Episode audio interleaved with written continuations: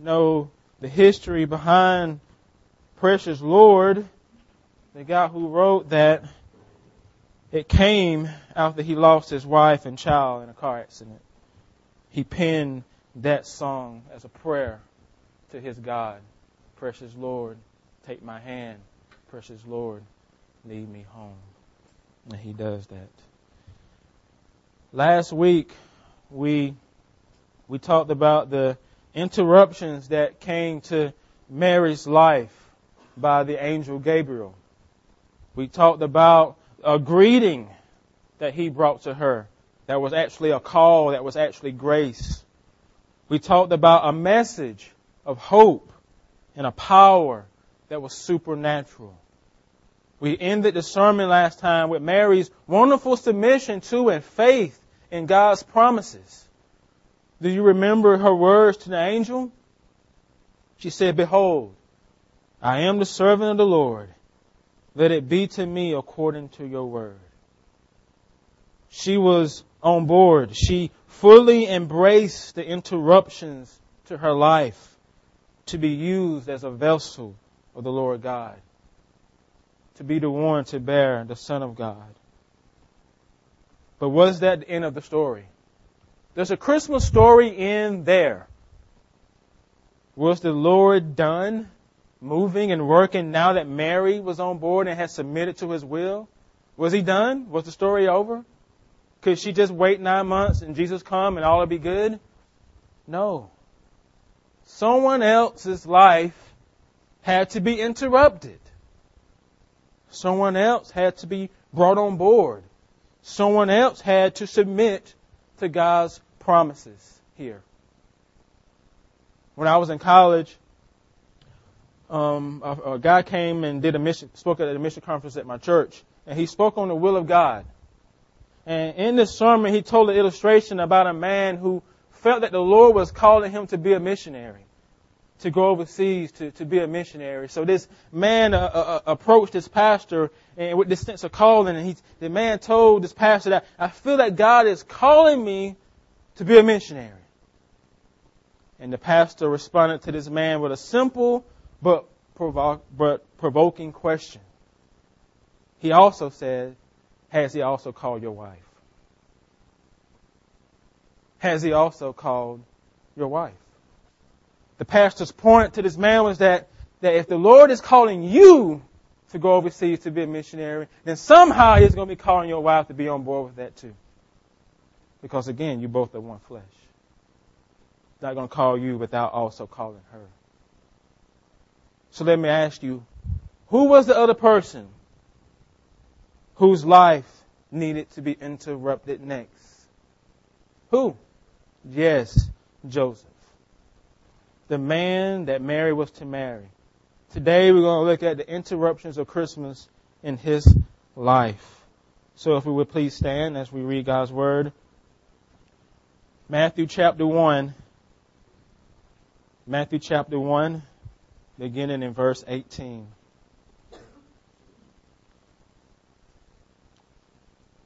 Now the birth of Jesus Christ took place in this way. When his mother Mary had been, thro- been betrothed to Joseph, before they came together, she was found to be with child from the Holy Spirit. And her husband Joseph, being a just man and unwilling to put her to shame, resolved to, di- to divorce her quietly. But as he considered these things, behold, an angel of the Lord appeared to him in a dream, saying, "Joseph, son of David, do not fear to take Mary as your wife, for that which she conceives in her is from the Holy Spirit. She will bear a son. You shall call his name Jesus, for he will save his people from their sins." All this took place to fulfill what the Lord had spoken by the prophet. "Behold, the virgin shall conceive and bear a son, and they shall call his name Emmanuel," which means God with us. When Joseph woke from, a, from sleep, he did as the angel of the Lord commanded him. He took his wife, but knew her not until she had given birth to a son, and he called his name Jesus. Let us pray. Father, as we come to your truth, as we come before your holy word, once again we call upon your Spirit to take what is preached and apply it to the hearts of your people and, a heart, and to my heart as well, Father. And so we pray that He would move in a mighty way, that I would that I would decrease and You would increase in what takes place here. That it's all about Jesus, all about Him in all areas of life. So Jesus, glorify Yourself. In Christ's name I pray. Amen. You may be seated. The interruptions of Christmas in the life of Joseph. The first thing we want to look at is, is that there was an interruption to the, his pending marriage to Mary. Verse eighteen says that Mary was betrothed to Joseph. And the custom of, the, of being betrothed was, was very different from our modern practice of engagement. This custom lasted for a year, with the girl still living in her father's house until the groom came to get her. This custom also involved an official agreement between the two people who were going to be married. And this agreement took place before witnesses. And when a woman and man was betrothed to each other, they were legally bounded to one another by contract. And it could not be broken. It can only be broken by going through the formal process of being divorced. So even though they were not officially married yet, they were still legally bound by each other. The marriage was going to take place. And they couldn't end this stage. Only through divorce could they end it. And another thing, in this stage and in this custom, Mary and Joseph could not come together intimately either, at this point either, because things were not official yet. This was the life situation of Mary and Joseph.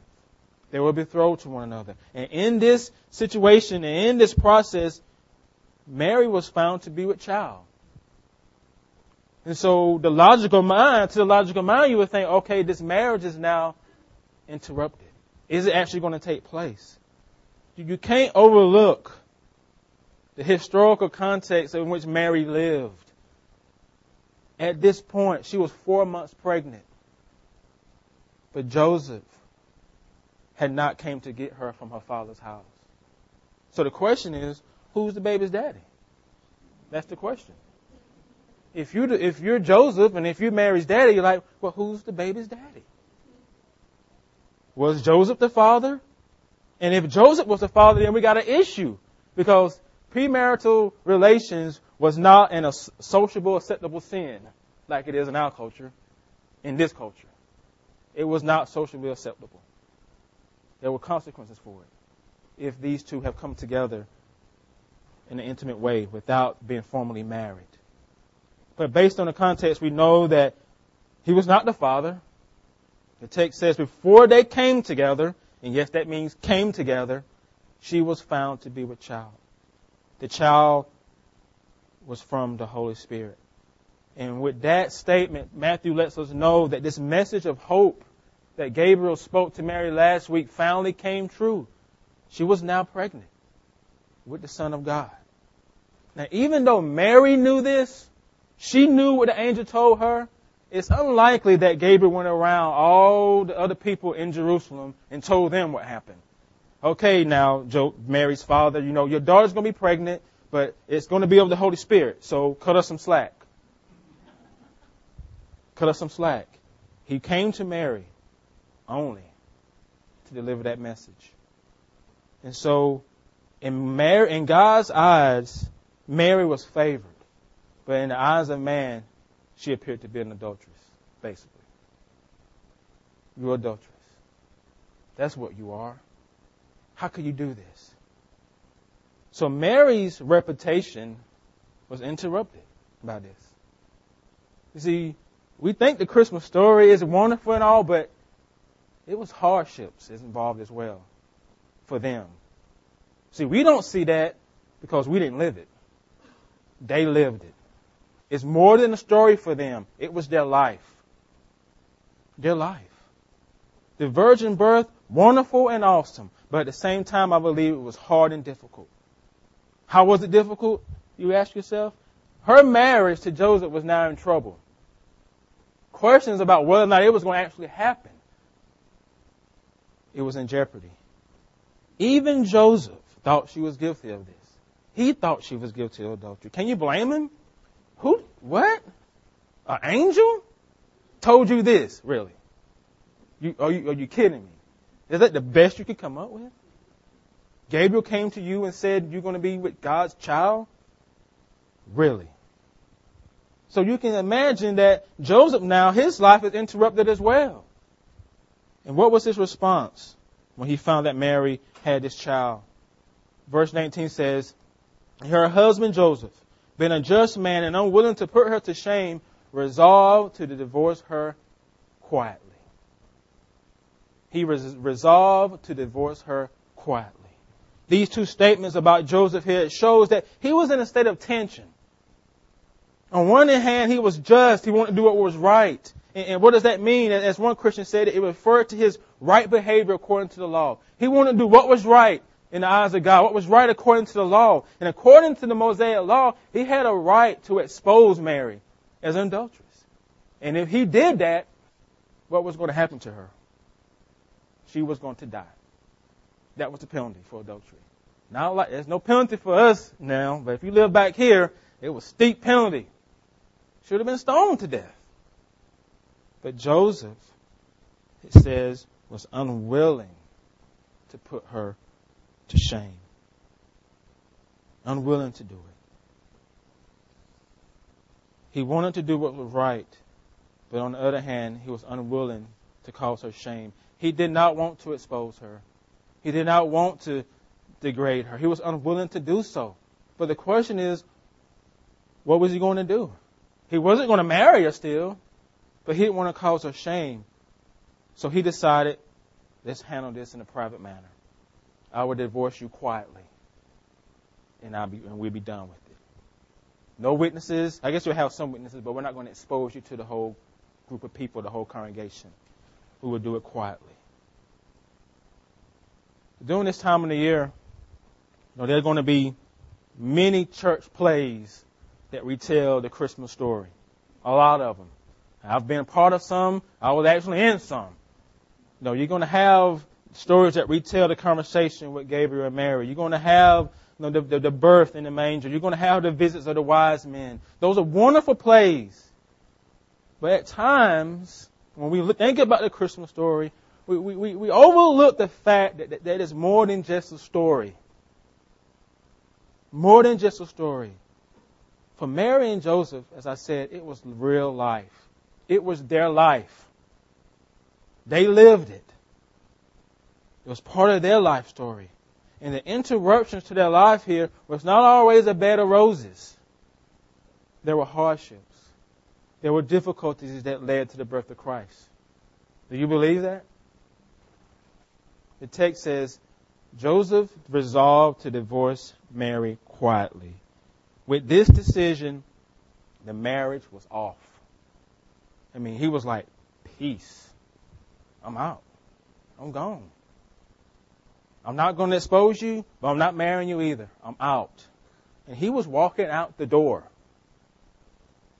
Walking out the door. And I ask you, what's so wonderful about that? What's so Christ- Christmassy about this? The marriage being over. This doesn't come out in the plays, in the books that we read. That he was gone. You see, I love the fact that God's word, it, it never dehumanized the people that's on the pages of the Bible. They're not just puppets on the pages of God's word. We see their humanity. We see the tension that Joseph dealt with here. We see it. I'm sure there was pain. I'm sure he felt betrayed, because he didn't fully understand what was going on at this point. He was a just man, but he didn't want to put her to shame.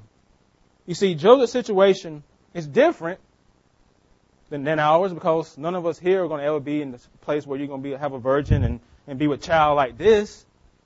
But what he experienced is common to us all. Tension. Do you ever experience tension? Or is it just Joseph and me that experience tension? Some of you right now are in a state of tension about something. Job, relationships, personal issues, issues amongst other believers. You're in tension about something. There are going to be seasons in your life where you're in the midst of some difficulty and hardship, and you don't know what to do about it.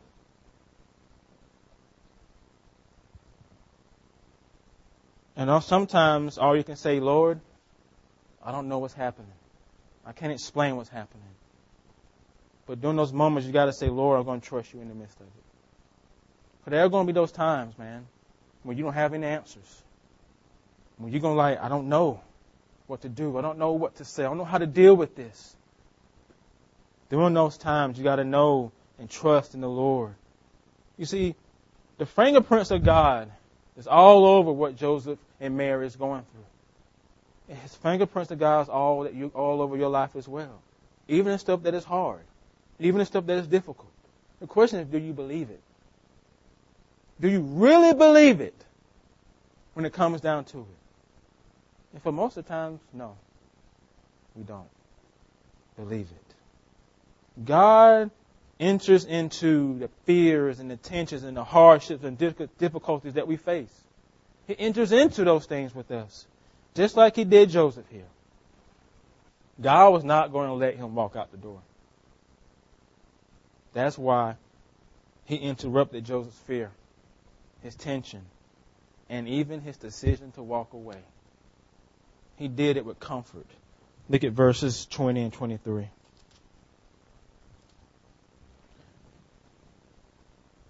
Behold, as he considered these things, the angel of the Lord appeared to him in a dream, saying, Joseph, son of David, do not fear to take Mary as your wife, for that which she is which is conceived in her is from the Holy Spirit. She will bear a son. You shall call his name Jesus, for he will save his people from their sins. And all this took place to fulfill what the Lord has spoken by the prophet. Behold, the virgin shall conceive and bear a son. They shall call him Emmanuel. This phrase, but as he considered these things, that this tells me that Joseph, even after he made a decision, was still in tension. After he, after he made the resolve to, to divorce her, he was still in the midst of tension about the whole situation. He was restless, I think. And the text goes on to say, behold. Now, every time you see a word like that in the Bible, you should it should signal something that I, I need to pay attention to what he's getting ready to say, because that's very important. And it is very important for this situation, because God shows up in the midst of Joseph's tension, his fear, his restlessness. He shows up to him in a dream through this angel, which could have been the angel Gabriel. It doesn't say, but I assume it was. He appeared to him in a dream and said, Joseph, Joseph, son of David, do not fear to take Mary as your wife, for that which is conceived in her is from the Holy Spirit. She will bear a son, and you shall call his name Jesus, for he will save his people from their sins. How did the Lord comfort Joseph here? He took him and pointed him to the son that wasn't even born yet. He took him to Jesus. He wasn't even born yet. The angel of the Lord corrected Joseph's understanding of what had actually happened to Mary and gave him the proper understanding. Mary was not an adulteress, Joseph. So don't fear to take her as her, your wife. The child inside of her does not belong to some unknown man. It was conceived in her by the Holy Spirit. And in this dream, the angel also told him, he is to call this child Jesus. Jesus. For he will save his people from their sins. In other words, Joseph, this child is a Savior. Notice that when Gabriel spoke to Mary, he, they were going to name him Jesus, but he didn't tell her this part. He's going to save his people from their sins. Hope, Joseph. The hope of salvation is in this child. And not only that, but, but Matthew puts, put, points us to verse twenty-two, and it shows us that this child is actually the fulfillment of the prophecy in Isaiah. The virgin of conception and the, and the birth of Christ fulfilled the prophecy spoke by Isaiah in Isaiah seven fourteen. And in that verse it says, this child shall be called Emmanuel. These names of Jesus. These names of Christ, Jesus, God saves. Emmanuel, God with us. That's who he takes him to. The child who is a Savior. the child who is God in the flesh. He saves his people from their sins. How? He did, Joseph doesn't know this shit, but we do. How does he save his people from their sins? Through death, through his death, through the cross. You may ask yourself, who are these people that he's talking about here? Who are these people? Have you ever read the genealogy of Jesus in chapter one of Matthew? Have you ever read that genealogy? What do you think about that? Who's all, what kind of people are in that genealogy? Adulterers, prostitutes, heroes, deceivers, Gentiles, broken, messed up people. It covers the whole scheme of everybody in that list of, in that genealogy. You have one man who actually slept with his two daughters in the same genealogy. Jacob, the deceiver. Abraham wasn't too righteous either, the things he did. And so you see, Jesus is the Savior of all. That's his people. Messed up, sinful, broken people. That's who he's coming to save. He's going to save us from our sins.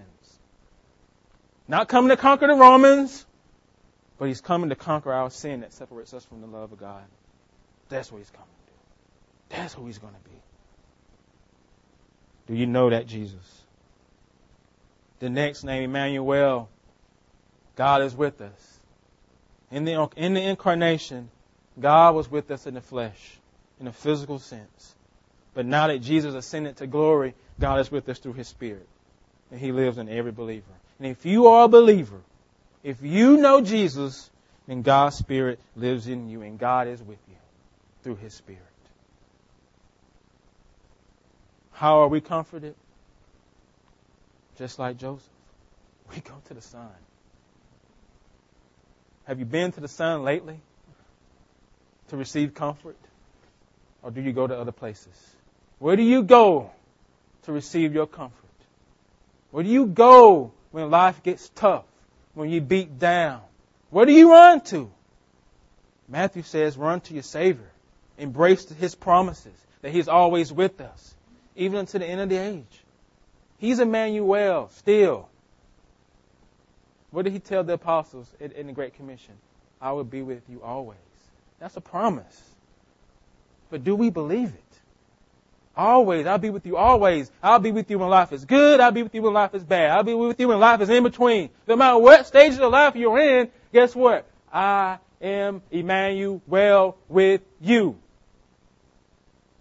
got to hold on to those things.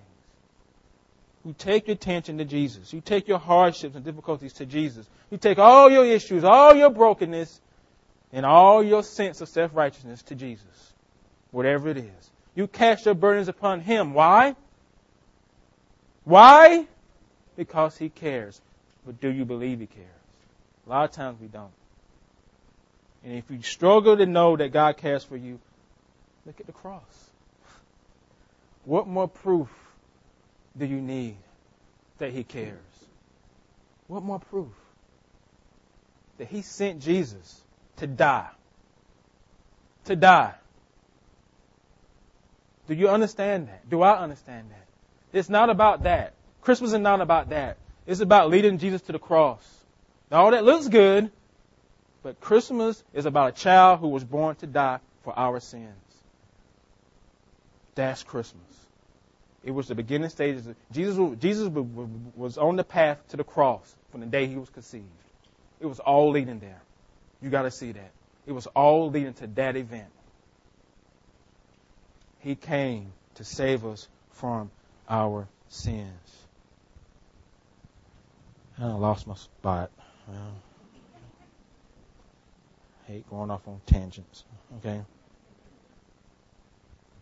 So the interruption of Christmas is about Jesus as our Savior, and it's about him as Emmanuel being with us. You have to embrace him as Emmanuel. A lot of times we embrace him as Savior, but do you embrace him as Emmanuel too? That he got you in this life. That you're not walking through this life as orphans, but as sons and daughters of the King. And he's your shepherd, and you are his sheep. And he got you. He got you.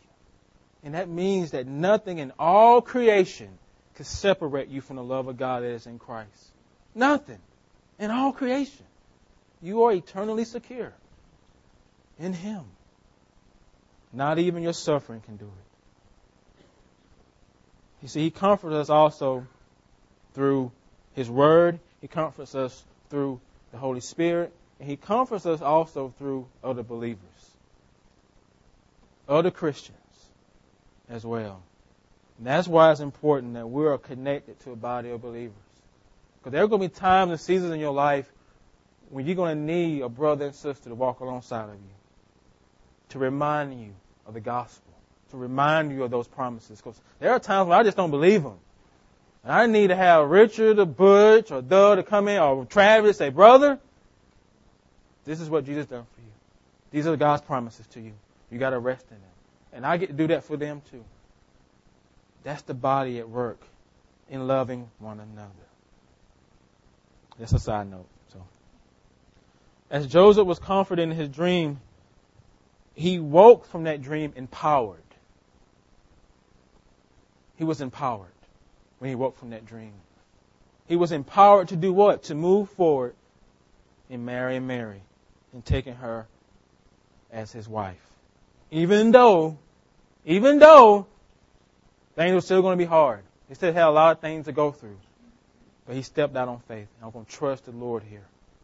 The text says, when Joseph woke from his sleep, he did as the angel of the Lord commanded him. He took his wife, but knew her not until she had given birth to a son. You can't tell me God was at work in that situation. He was married, but had to wait nine months to consummate the marriage. God was at work here. You got to see that. That Joseph was standing on the words of the Lord as he stepped out in faith to fulfill his role. Why was it important for Joseph to stay in the picture? God didn't need him, did he? He could have did it without him. Why was it important for him to stay in the picture? To have Joseph in the picture? Because nothing is impossible with God. That's what the angel Gabriel told Mary. You see, our God works supernaturally. But He also chooses to work through nat- natural means as well. In this situation, He chose to use the family structure He created to bring His Son into the world. Jesus was not conceived naturally, but He was going to be raised up in a natural family. God works supernaturally in your life, and He also works through natural means in your life. Everyday life, He works. Think about Joseph in this situation. What, what, what was waiting for them after Jesus was born? Death. Herod wanted to kill the child. And who did the angel come to to protect the child and Mary? Joseph. The angel of the Lord appeared to Joseph again in a dream. Take the child. Herod is trying to kill the child. So the Lord was going to use Joseph as a vessel to protect Mary and to protect the Son of God. So He was going to use it. He had a role to play, and the Lord brought him along in that role, strengthened him to fulfill that role. Through His comforts, Jesus can empower you in this life. Are you empowered this morning? Are you empowered? Walking in the Spirit empowers you. Do you want to be empowered this morning? Do you go to the Son in faith? Hold on to those promises. And this is what the Son has to say to each and every one of you this morning. He who began a good work in you will carry it on to completion to the day of Christ Jesus. You say, well, what does that mean? That's a sanctifying statement.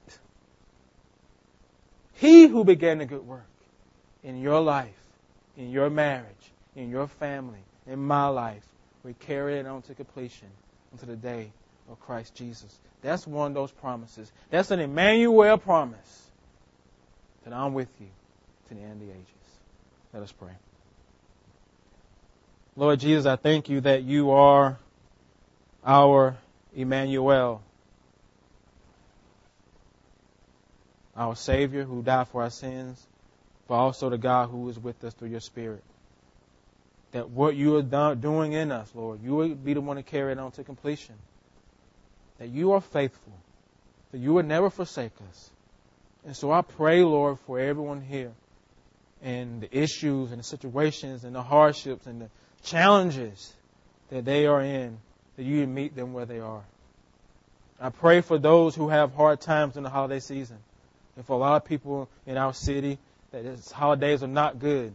And so I pray, Lord, that you meet them in their pain and comfort them with the comfort of Christ, the comfort of your body. Lord, you are good. You are so faithful. You are so awesome. Lord, I pray that we'll be able to see you as you truly are, a God who comforts their people, a God who is good, a God who is faithful, a God who, who will sustain us, a God who will provide for us, a God who will restore us. Prepare us, Lord, as we move forward this week. I pray for our families and our kids. You watch over them and draw us closer to the heart of Christ in all that we do. In Christ's name I pray.